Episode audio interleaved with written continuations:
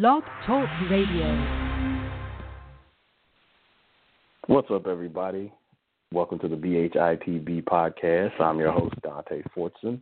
And today we're going to be talking about analog churches in the digital age, or what I see as the future of ministry. And before we get into that, don't forget to subscribe at blackhistoryinthebible.com. There's a free book, Pre Slavery Christianity. You get that, you just drop your email address in the box and hit the subscribe button. Make sure you click the confirmation link in the email. All right, so let's go ahead and uh, jump into this today because I got a lot of lot to cover and only a limited time to cover it in. So let me give you a little bit of background about this subject before I jump into it. So I've been asked by a lot of people that run ministries, uh, people that have ambitions of getting into ministry, and people that are already involved in ministry. And I'm talking about for years, decades in some cases. A lot of the people who have been involved in ministry are involved in the what I call analog ministry or the traditional ministry. And some of the newer people that are coming in, they want to get involved in the digital ministry or basically the online ministry. And a lot of times they ask me for advice. And I didn't really put myself out there to give people advice about ministry or anything like that. But as I started to be around the community more, people started to ask. So, just a little bit of my background. I grew up in church. My grandfather was a deacon. My uncle were deacons. My grandfather's friends were deacons. Uh, my grandmother was a deaconess. Uh, my mom was very active in church until she became licensed and ordained. She's a pastor of a church now. Uh, my cousin is a pastor of a church as well. However, me being who I am, I didn't really fit the traditional church mold. And so I kind of stepped back from church around 18. I just like took a long break from church and got away from it. Uh, I still believed. I, I never lost faith in Christ or anything like that. I just didn't concentrate on the Bible, which led me to getting into a lot of trouble. So 2009, when I got out of jail, I started this um, journey to become a licensed and ordained minister, which I did become a licensed and ordained minister. And so I've been involved heavily in the online ministry side of ministry since 2009. And also, um, I was part of the founding of a brand new brick and mortar ministry at the same time. So I had the um, perspective from both sides of this. And so I had a chance to really watch what was going on.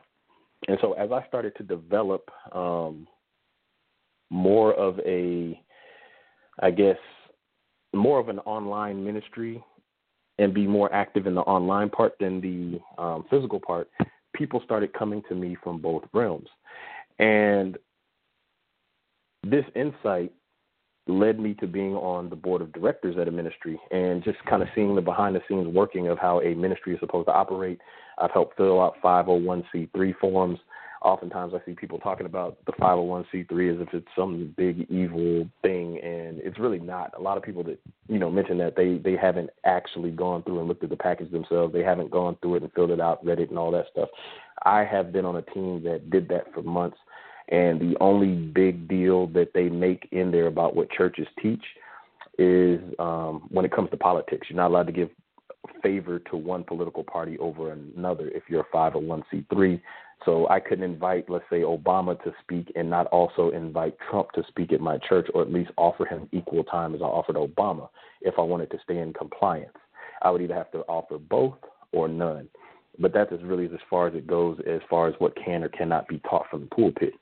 So I've been involved in that, and then that led me to writing for a local Christian newspaper, which is where we're going to pick up everything I'm about to talk about.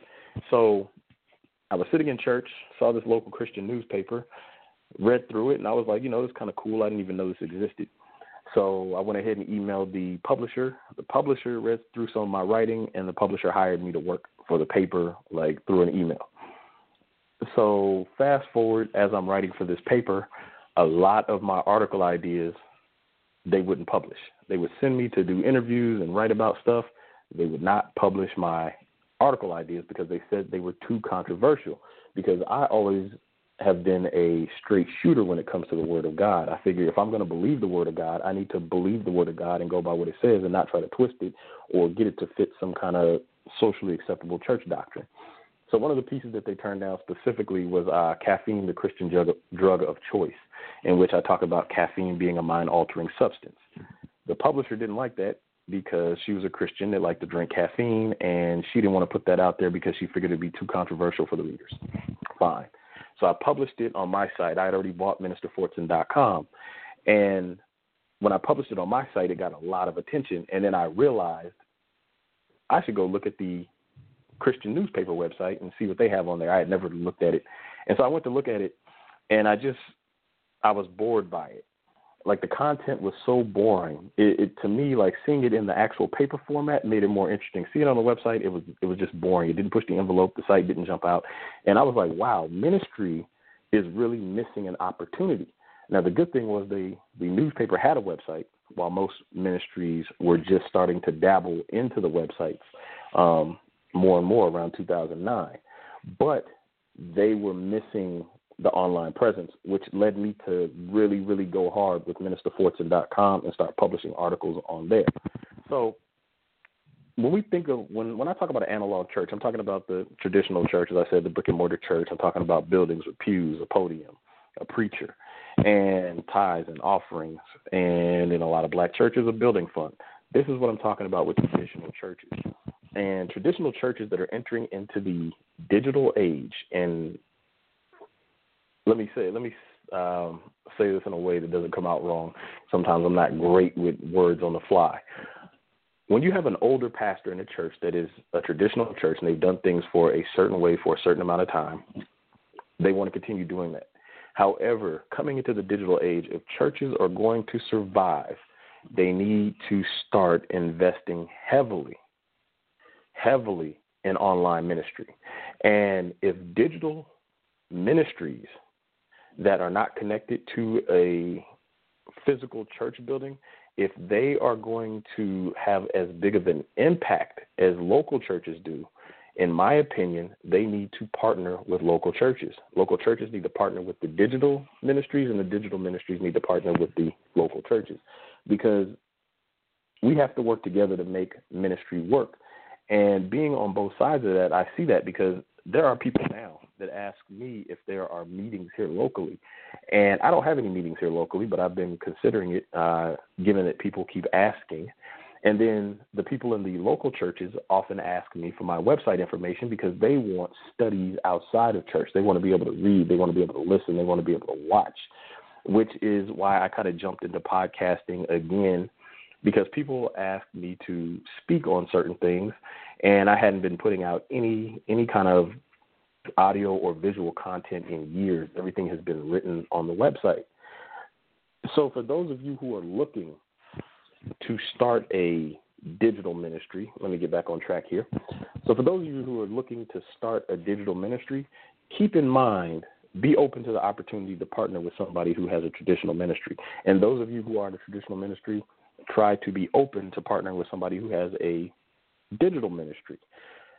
Because sometimes I feel like those of us in online ministry aren't taken as seriously as somebody with a brick and mortar church. Like you it's you know, you see the pastor, you see the, the the church and you see them on the podium and they, you know, walk around up there and they have that building. And so people take that as hey, this is a legit ministry. It's physically they can, you know, touch it, see it, you know, be there in that presence. And digital ministry is different because it's kind of intangible. You're looking at it through a screen. You're you're reading or listening or you know you're interacting with a device and not necessarily the person or the pastor or the deacon or the deaconess. There's nothing tangible there per se.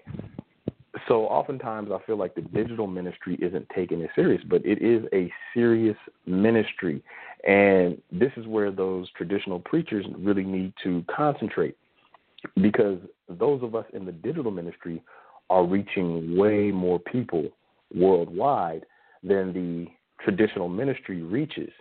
I was sharing with Teo yesterday. I went through my stats, and without giving any specific numbers, I was looking at the countries that were reached by the um, BHITB website. And I had reached almost every country except for a couple of uninhabitable places and just a few countries in Africa and a, and a couple European countries. But I had reached a lot of countries. And it's demonstrated on the map. I'll put a I'll put a um, screenshot of the map in the uh, show notes for this on uh, BlackHistoryInTheBible.com. But you can see the grayed out areas represent the areas that I didn't reach, and there were few areas that I did not reach. Now, in contrast to that, local ministries or the traditional ministries aren't reaching those countries because they're local. They're reaching a local population, which is something that my website reaches a small minority of local people, but my website does not hit locally, and that's the downfall to the digital side of it. While the downfall on the um, analog or the traditional side of it is that they don't reach a big global audience. So this is why I say these two need to come together because when you have a traditional ministry that can reach local and they're partnered with a digital ministry that can reach out worldwide, in my opinion, that's the fulfillment of the Great Commission. Go ye therefore and teach all nations. So these two worlds, I guess you say, are ministries, need to merge together. And I believe that the, the digital ministry belongs on every single outreach team of a traditional ministry. If you're traditional, you have to get your website up. And if you have a website up, you have to have a team that is learning about SEO. They don't have to have a degree or anything like that. You can learn SEO, just Google stuff and start reading and implementing and trying new strategies. You need to have an SEO team or at least one person dedicated to that. You need to have two or three people dedicated to sharing everything on social media. And I'm not talking about just your church's Facebook page. I'm talking about sharing it on their personal pages and other Facebook groups, getting the word out. But in order to share it, you need to create shareable content people don't want to just see your church name and hey, this is our church. We're located on such and such street. Come at these hours. You know, they'll they'll get that information once they get to your website. But there needs to be a focus on putting out stuff that people want to share. Uh, for example, if you go to the BHITB website, you'll see that several studies on there have hundreds of shares. Some have thousand over a thousand shares on them, and that's because I have taken a lot of time to write these studies and create these studies full of links and in some cases images and videos and i put that stuff in there so that people will want to spread the word because my fallback as a digital ministry is I don't have an outreach team. I don't have that that huge built-in support system a lot of um, traditional churches have. But traditional churches have that, but they don't put it to use. So, in my circumstance, I'm a one-man show, and in order to compensate for that, not having an outreach team, I have to make content that people want to share so that the readers turn into the outreach team because what I've written is to a standard that they feel is worth sharing. And so this is something that the traditional church needs to embrace and start doing themselves because that will in turn drive more people to your physical building. And the reason that's important is you know, in a physical building, you have bills. You need to put um, people in seats. You collect tithes and offering, and I'm not even going to get into tithes and offering. However, it's it's something that goes on at traditional church, and a digital ministry, either attaching yourself to one or creating a department or a team within your physical ministry that will handle the digital side would be advantageous to all parties. But it goes back to what I was saying about creating content that people want to share.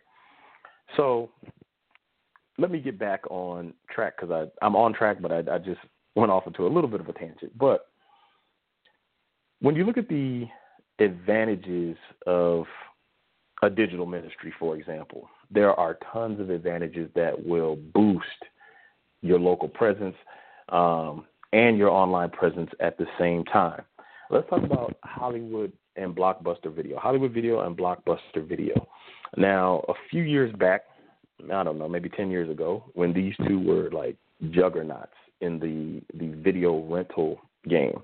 Before them, I remember Video Time. Video Time was, matter of fact, that's a great place to start. Video Time. I'm not sure how big Video Time was when Video Time went out of business, but I remember Video Time being the place we would go to get VHS videos when we wanted to rent a movie.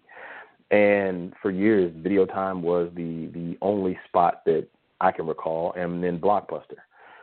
Blockbuster, I believe, was more expensive, or you know, we didn't our family didn't really go to Blockbuster. We went to Video Time.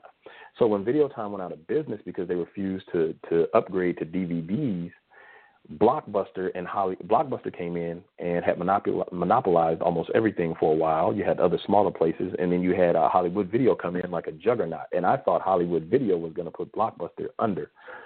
It didn't happen because when Netflix came and the digital revolution started to happen, Netflix had the foresight to understand that digital was the future, and so they developed a digital platform.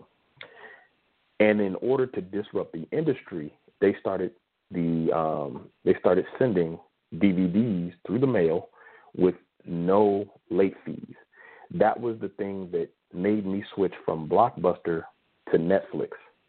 I went from Hollywood Video to Blockbuster to Netflix.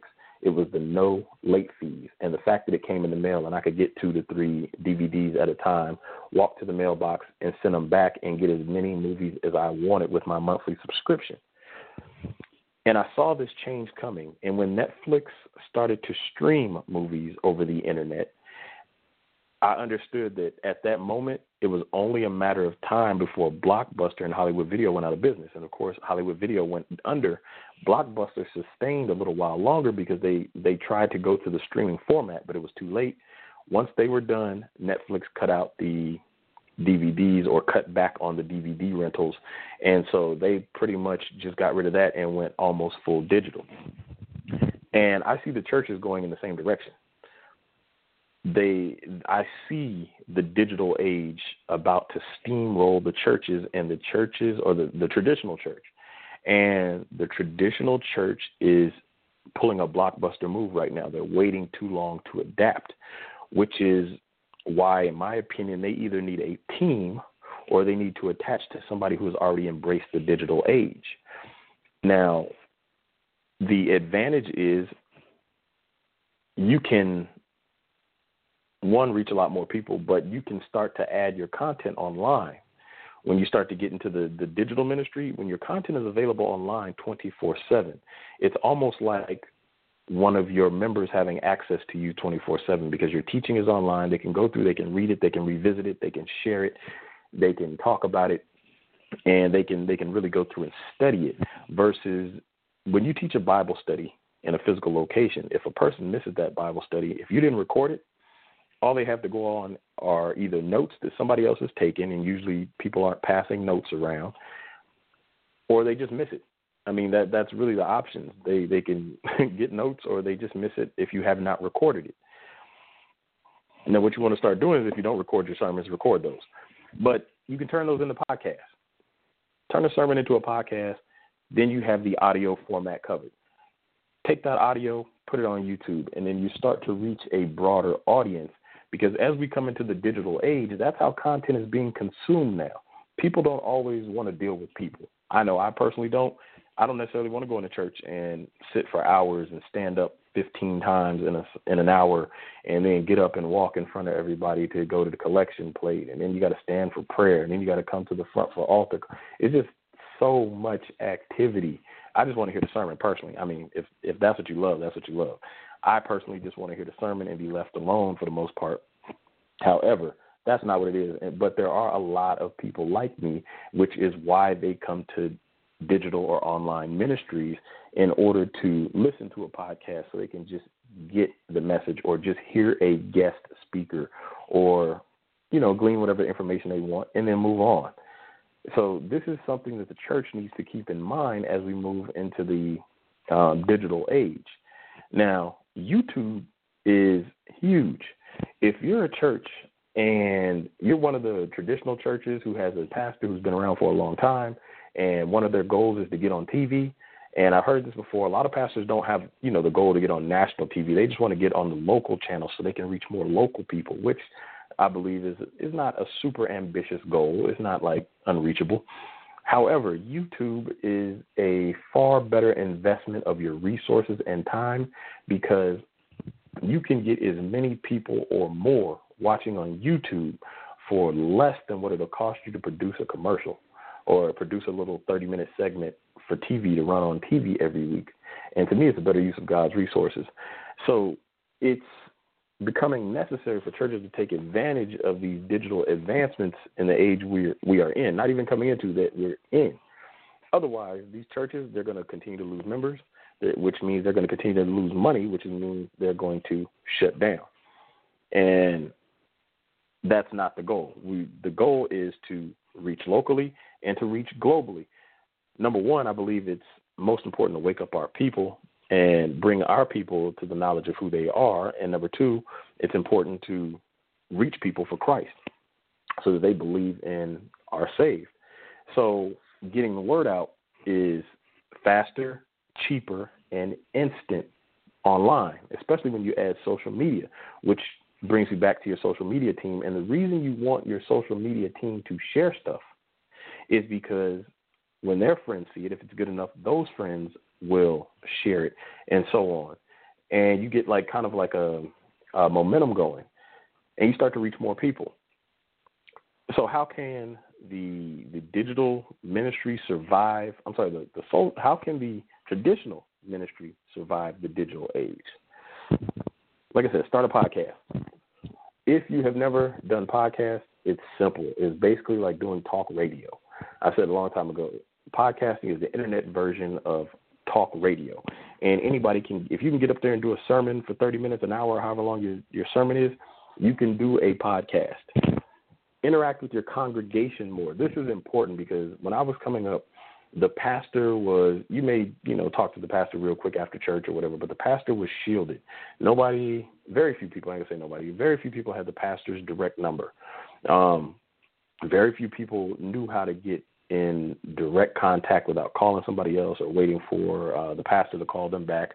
You know, stuff like that. It was there was a barrier between the congregation and the pastor, and it, it it's kind of a put off. And one of the things I did love, or I do love about my mom's ministry, is my mom gives everybody her personal phone number. I actually we actually several of us suggested that she stop doing that, but she literally gives everybody her personal phone number. She don't care if you're a new member, a guest. If you know, you come over there and talk to her and you need her phone number, she will give you her personal direct line. I don't even know if she knows the ministry phone number off top of her head because I've never had to call it. I don't even know anybody that has the ministry phone number. Uh, so interacting with your congregation more is becoming the the new norm because of social media. And so I found that even though I'm not like a huge people person, that people contact me. They send me Facebook messages. They will leave comments on the website. They leave comments in Patreon now. Um, the, some people do have my personal phone number, and they will text me or call me. Um, so become more interactive with your congregation and become less shielded. It, it's necessary if you're going to survive this trans- transition from, or really transition into a more digital world because everything's going to become more digital whether we like it or not start your church website. If you don't have a church website, start one. If you do have a church website, learn SEO. Learn what people want. Add video content, add audio content, add pictures and maps and Bible studies and all that other stuff to your church website. And again, this all should fall on a social media outreach team. If you have a regular outreach outreach team already, take volunteers to start a social media or a, a internet outreach team that will put together everything. Now, let me give some quick advice to those of you who are looking to jump into digital ministry who have not started a digital ministry yet, because this is something that people ask me about a lot. So, for you, those of you who have not started yet, are thinking about starting, or if you're in the beginning stages, let's say if you're in the beginning stages and you have your website, your domain, and you're trying to get traffic, let me give you several things to not do. Number one, well, actually, let me start first. Get your hosting from GoDaddy, GoDaddy.com. I don't care what anybody says, go to GoDaddy. I'm an affiliate of Bluehost. Bluehost pays me to promote them. I don't promote them. I promote GoDaddy. GoDaddy does not pay me to promote them. Use GoDaddy. They have one click install. Everything is super simple. Um, use WordPress as your content management system because there's tons of plugins and support for those plugins. It will make your life easier and you'll write less code. You don't have to hire a specialist. You can point, click, install themes. Now, this is coming from somebody who's been writing code from since 1997 when I first really dived into HTML. I use WordPress. It is simple. I don't use anything else. I don't even bother with it.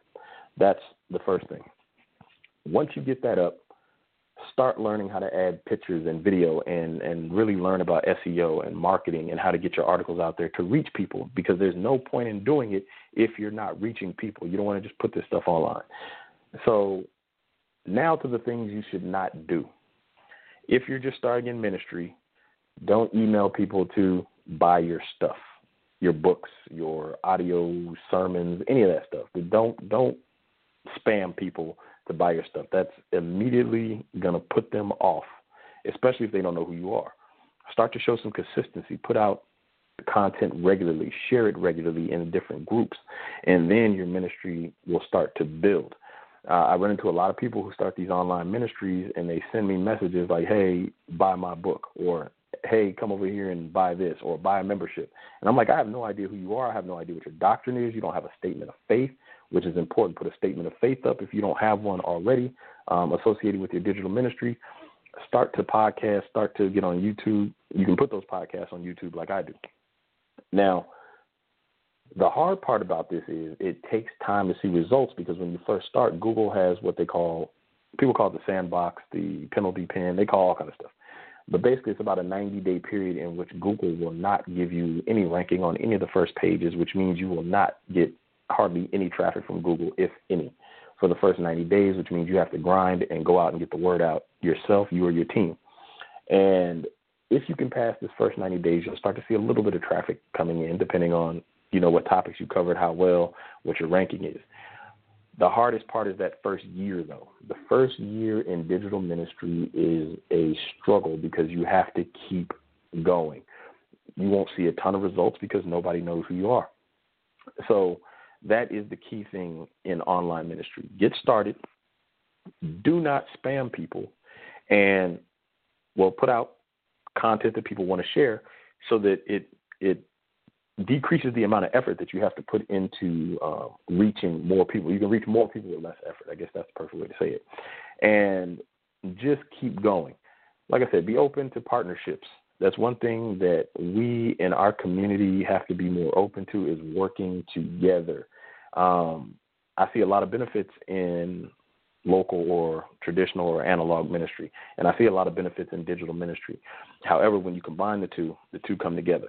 And I know this is kind of you know offbeat from the show, but I did want to cover this because people had these questions, and I just wanted to answer them real quick because I I get bogged down answering one question at a time, for individuals. So hopefully, putting this out will kind of give people a little more insight in the directions they need to go. Just give them a few options that they want to look at. And if you have any questions, you can hit me up on um, the Black History in the Bible website. That's blackhistoryinthebible.com. You can send me a message on Facebook. We do have the new Twitter page up, the new BHITB podcast um, page on Twitter. If you go to um, the BHITB website, you'll see that on there. So that's really it for this week. Hopefully that helps a lot of you out there that had questions. If you have questions, any more questions, go to the BHITB podcast page on the on blackhistoryinthebible.com. Send me a message. Um, if you're a patron, send me a message in Patreon. I'll try to do another show coming up real soon. I'll try to do another show where I answer questions, not necessarily on this, but any questions you guys have, throw them out there. I will definitely answer them on a podcast make sure you go to Patreon if you're not a patron already. For a dollar, um, you get a welcome package. There's a book in there. There's some Bible printable Bible study sheets. Um, you also get access to a new coming soon section that I put on the BHITB website. Uh, you can see studies as I'm creating them in real time. That is accessible only by patrons. The uh, study is done. It'll be published for everybody else to view. But I've already gotten some activity on the the new article that's coming. Can white people be saved? Um, there's some discussion going on there, and it will only help make that study stronger. So until next time, make sure you go to BHITB website, blackhistoryinthebible.com, get your free book, subscribe, and until next time, I'm out.